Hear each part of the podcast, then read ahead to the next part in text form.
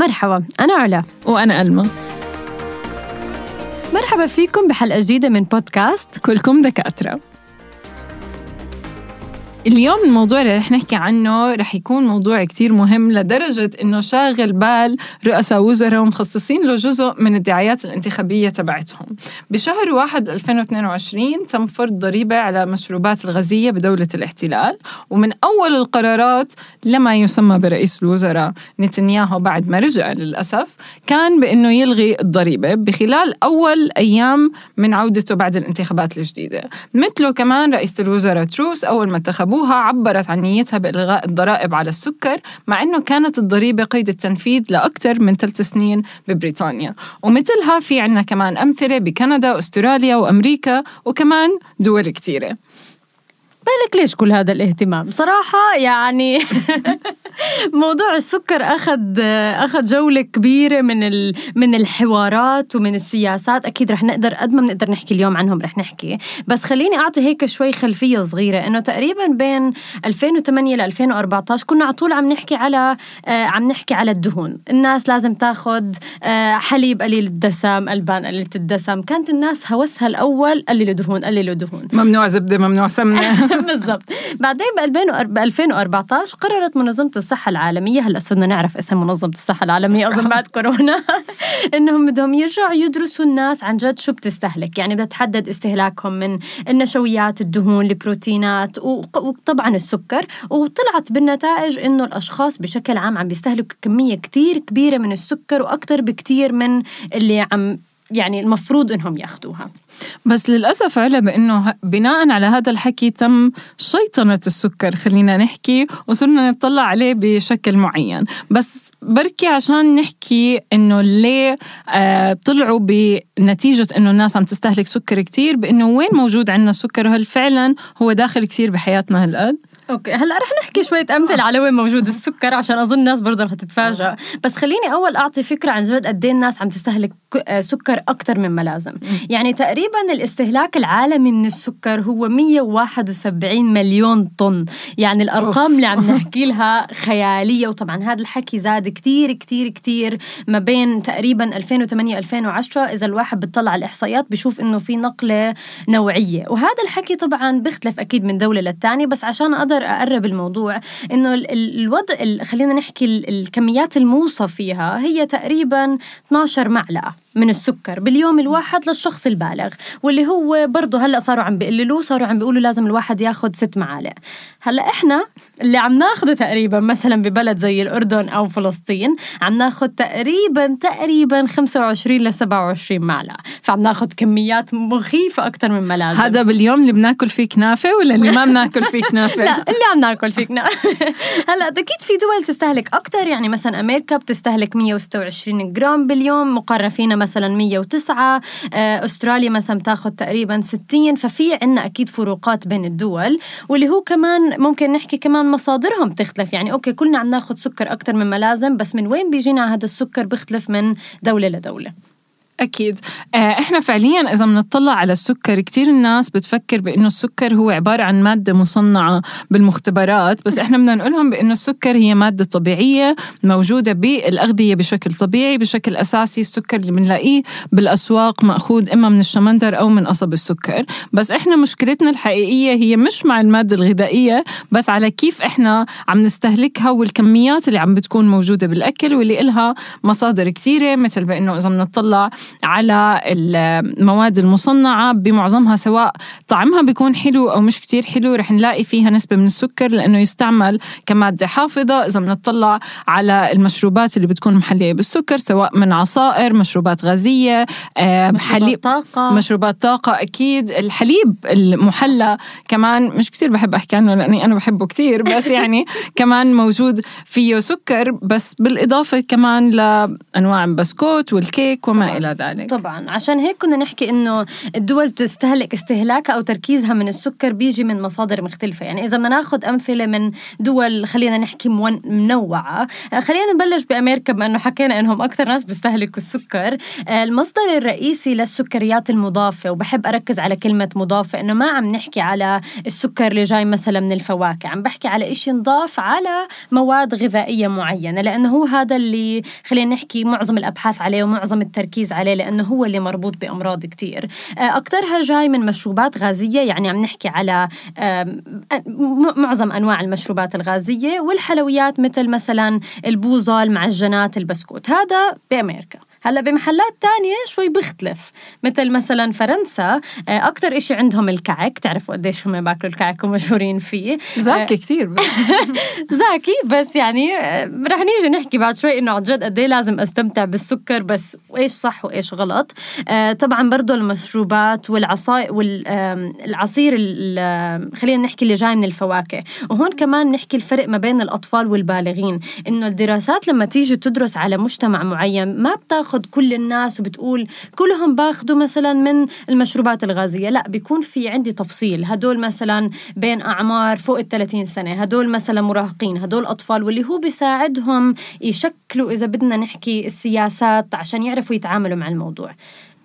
صحيح. بس إحنا كمان إذا بنيجي بنطلع بنلاقي بإنه مرات ممكن يكون في أنواع أغذية الناس مش كتير منتبهة بإنها هي عم بتساهم بشكل كتير كبير بكميات السكر اللي عم باخدوها. فبنقدر نلاقي بإنه الدول اللي بتستهلك إشي مثل المشروبات الساخنة كمان زي القهوة أو الشاي مرات ممكن إذا عم بيضيفوا عليها سكر بس هو عم بشرب بالنهار ست سبع كاسات واللي هلأ إحنا عم بنشوف كمان زيادة باستهلاك الكافيين فبنلاقي بإنه هذا بيساهم كمان كميات السكر اللي عم باخدوها. وإذا بدنا نحكي عن المنطقة عنا فحدث ولا حرج. يعني ملوك ملوك الحلويات والقطر والسكر. 100% بنرجع بنقول إنه زاكي. إحنا ما عم نقول لحدا إنه ما يأكل هالأشياء. بس على سبيل الاختلاف صراحة كنت بتطلع من فترة على الإحصائيات الموجودة بدول شرق آسيا. مثل ماليزيا مثلا أكثر السكر باخذوه من طبعا غير الشاي والقهوة باخذوه كمان من الحليب المكثف. لأنه في عندهم نوع قهوة بنضاف عليه حليب مكثف. فلقيت الموضوع صراحة كتير ممتع إنه عن جد اختلافاتنا كثيرة بالأغذية. هلأ بدي أحكي عن شغلة صغيرة آه، يمكن من ثلاث أو أربع سنين أو أكثر يمكن صاروا. هلأ بلشنا أنا وألما نعمل زي بحث على أبناء الأطفال من وين بأخذوا السكر. وصراحة على العينة كثير كانت صغيرة كنا بس عم نحاول نكتشف البلد إذا بدنا نحكي. آه، كان الأطفال عم أكثر السكر اللي عم بأخذوه هو من البوظة والحلويات. وهدول عم نحكي على أطفال فهاي المعلومة ضروري إنه على طول نفكر فيها. فيمكن نحكي أكثر على من وين ممكن يجينا السكر؟ آه يعني هاي زي ما بيقولوا حدث ولا حرج. طبعا عندنا كتير مصادر وأنا برجع أكد بأنه بحب أركز عادة على المصادر اللي يمكن ما عم بنكون عم نتخيلها مثل ما كمان موجود عندي كتير بال corn flakes هلأ يمكن إحنا إذا بنطلع على ال corn flakes الناس الكبار مش كتير بيستهلكوه بس فئات العمرية الأصغر بتميل لأنها تستهلكه أكتر. وفي كتير من هاي الأنواع برجع أكد إنه حتى لو طعمها مش كتير حلو إذا بنيجي بنقرأ على الملصق الغذائي تبعها وقائمة المحتويات رح نلاقي بأنه في كميات كبيرة من السكر موجودة فيها رح نلاقي موجود عندنا مثل ما قلنا مشروبات الطاقة والأهم من هذا كله هو القهوة الباردة. الايس كوفي اللي هلأ صارت ثقافتها كتير منتشرة بالمنطقة عندنا. أنا عم بضل أقول بأنه الفترة الأخيرة صار عندنا محل قهوة لكل مواطن.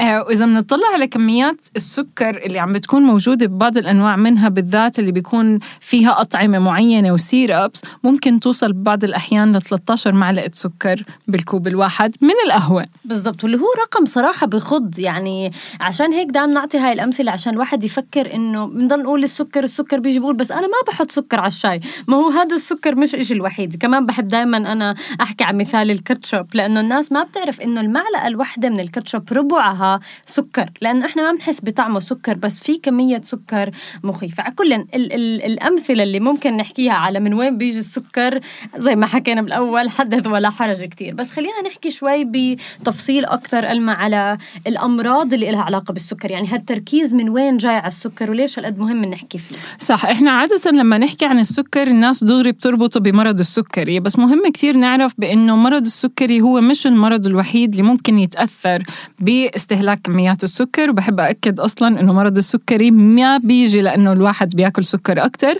ولكن بحال انصاب بهذا المرض بصير ضروري ينتبه على مصادر الكربوهيدرات بشكل عام اللي عم بيستهلكها واللي هي أكيد من ضمنهم السكر. بس كمان رح نلاقي زيادة استهلاك السكر مربوط بأمراض القلب اللي هي فعليا تعتبر المسبب الأول للوفاة بكل العالم وبالذات بالمنطقة العربية. عندنا للأسف النسب عم ترتفع شوي شوي بالمنطقة ما بين الذكور والإناث وكمان ما بين الإناث بشكل كبير لأنه بالعادة كنا نفكر بإنه أمراض القلب والشرايين أكثر مرتبطة بالذكور بتصيبهم أكثر بس بالفترة الأخيرة صرنا نشوف عند الإناث كمان نسبة بتزيد وعلى أعمار صغيرة كمان عم بلش يبين عندنا مشاكل بالإضافة لموضوع تسوس الأسنان. هلأ أنا بعرف بإنه كتير الموضوع خليني أحكي كليشيه لحد ما بإنه آه سكر تسوس أسنان بس أظن مش عم ندرك على مدى تأثيره على تسوس الأسنان. بنتعامل مع موضوع تسوس الأسنان بإنه آه بسيطه بنروح على دكتور الأسنان حشوة وخلص. ولكن تأثيره بيمتد حتى على الأسنان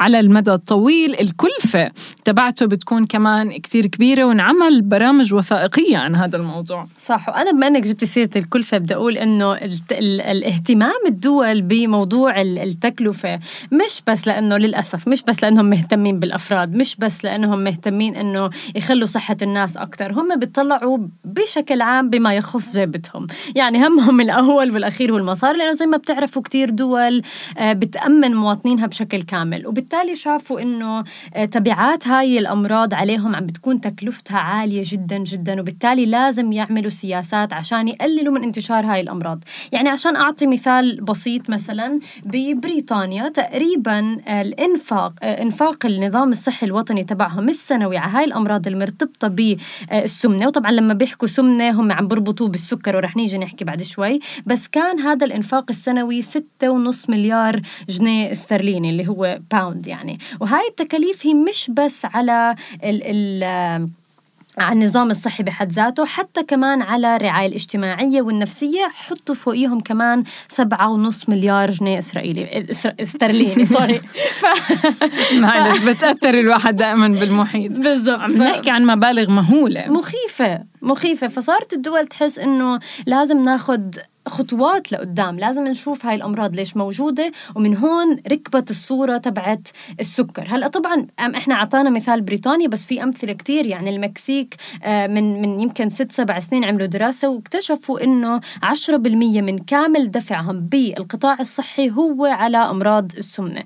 واللي هو طبعا صارت الدول تحس إنه مش معقول أضل بصرف هالقد مصاري. أكيد وممكن استغلال طبعا هاي المصاري لأمور ومشاريع تانية ومن هون أصلا إجت التركيز بالنسبة لرؤساء الوزراء على موضوع السكر. رجعنا لبداية الحلقة بالضبط.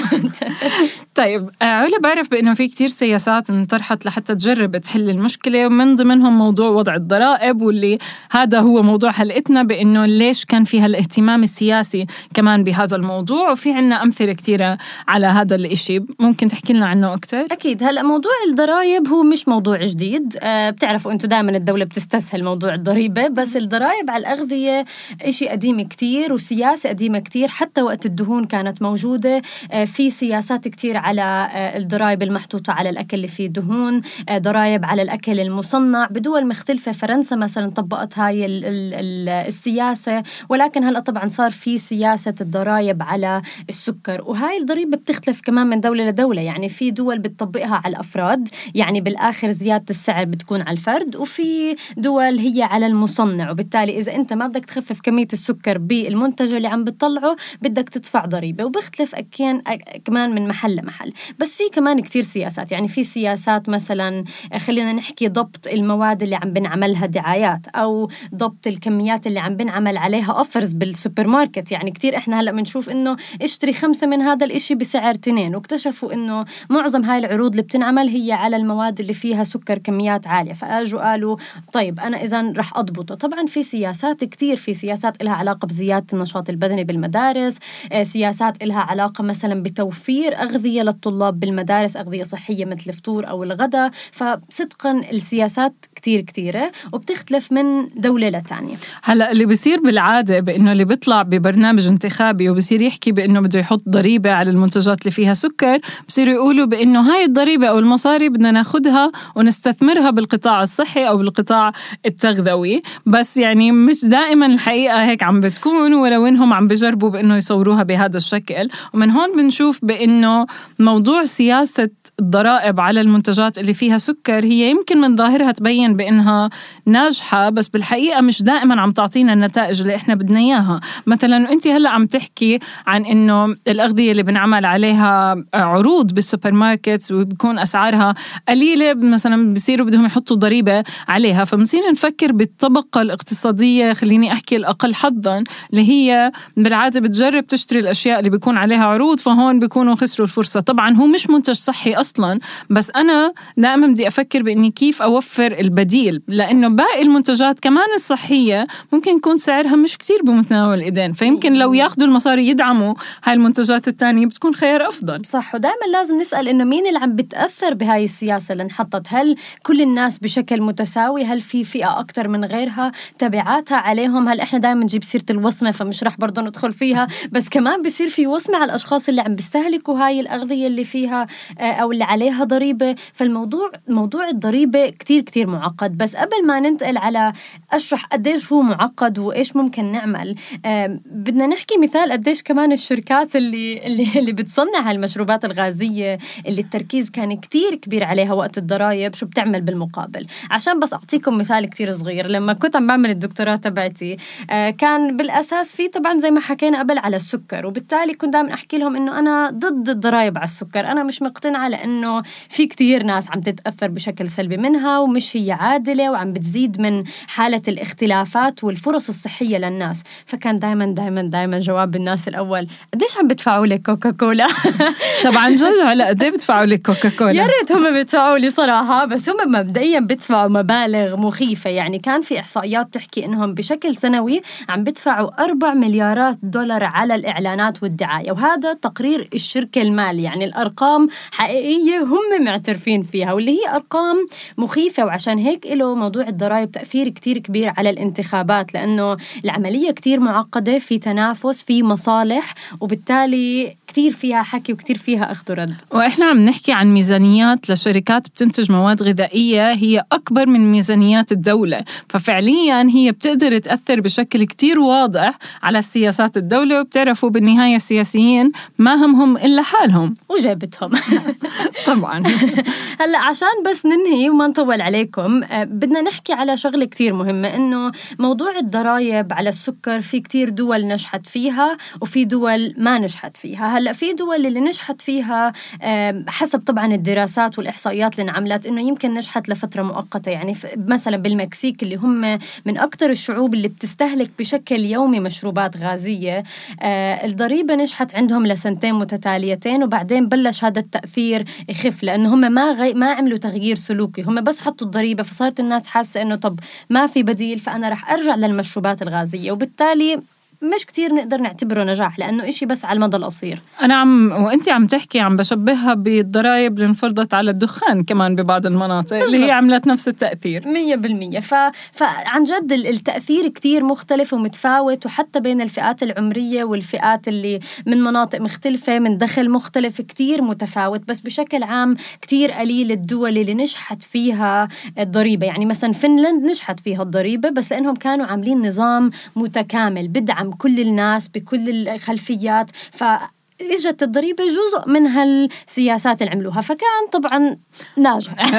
النماذج الدول الإسكندنافية بالعادة بتكون ناجحة وأظن عندهم كتير أسباب انه بيخليهم يقدروا ينجحوا ومن ضمنها بإنه موضوع النظام الصحي اللي موجود عندهم اللي هو نظام كامل متوفر للجميع وطبعا عدد السكان كمان اللي بيساعدهم بإنه يقدروا يسيطروا. أكيد أكيد. هلأ عشان إحنا نلخص خلينا نركز على نقطتين أساسيتين. أول إشي بدي أحكي فيه إنه مش لازم نكون على طول عم نحكي على عنصر غذائي واحد. يعني إحنا جربنا وقت الدهون وضلينا نحكي سنين طويلة على الدهون. فجأة هوب خلصنا موضوع الدهون صرنا نحكي على السكر. هلأ بعد عشر سنين رح نيجي نحكي على يمكن السكر الصناعي اللي عم بيستعملوه كبديل لأنه كل إشي عم نحكي فيه لفترة معينة. فدائما خلينا نفكر إنه بدنا نسعى لنظام غذائي متوازن. ما في إشي اسمه صح وغلط. بدي آكل سكر طبعا لأنه موجود بكل إشي بحياتي. فخليني أفكر إنه آكله بس بكميات قليلة. بدي آكل دهون بكميات قليلة. لأنه أنا عن جد مش كتير لازم أعطي أمثلة بس مثلا كتير من المنتجات اللي عم بخففوا فيها كمية السكر عشان ما تنفرض عليهم ضريبة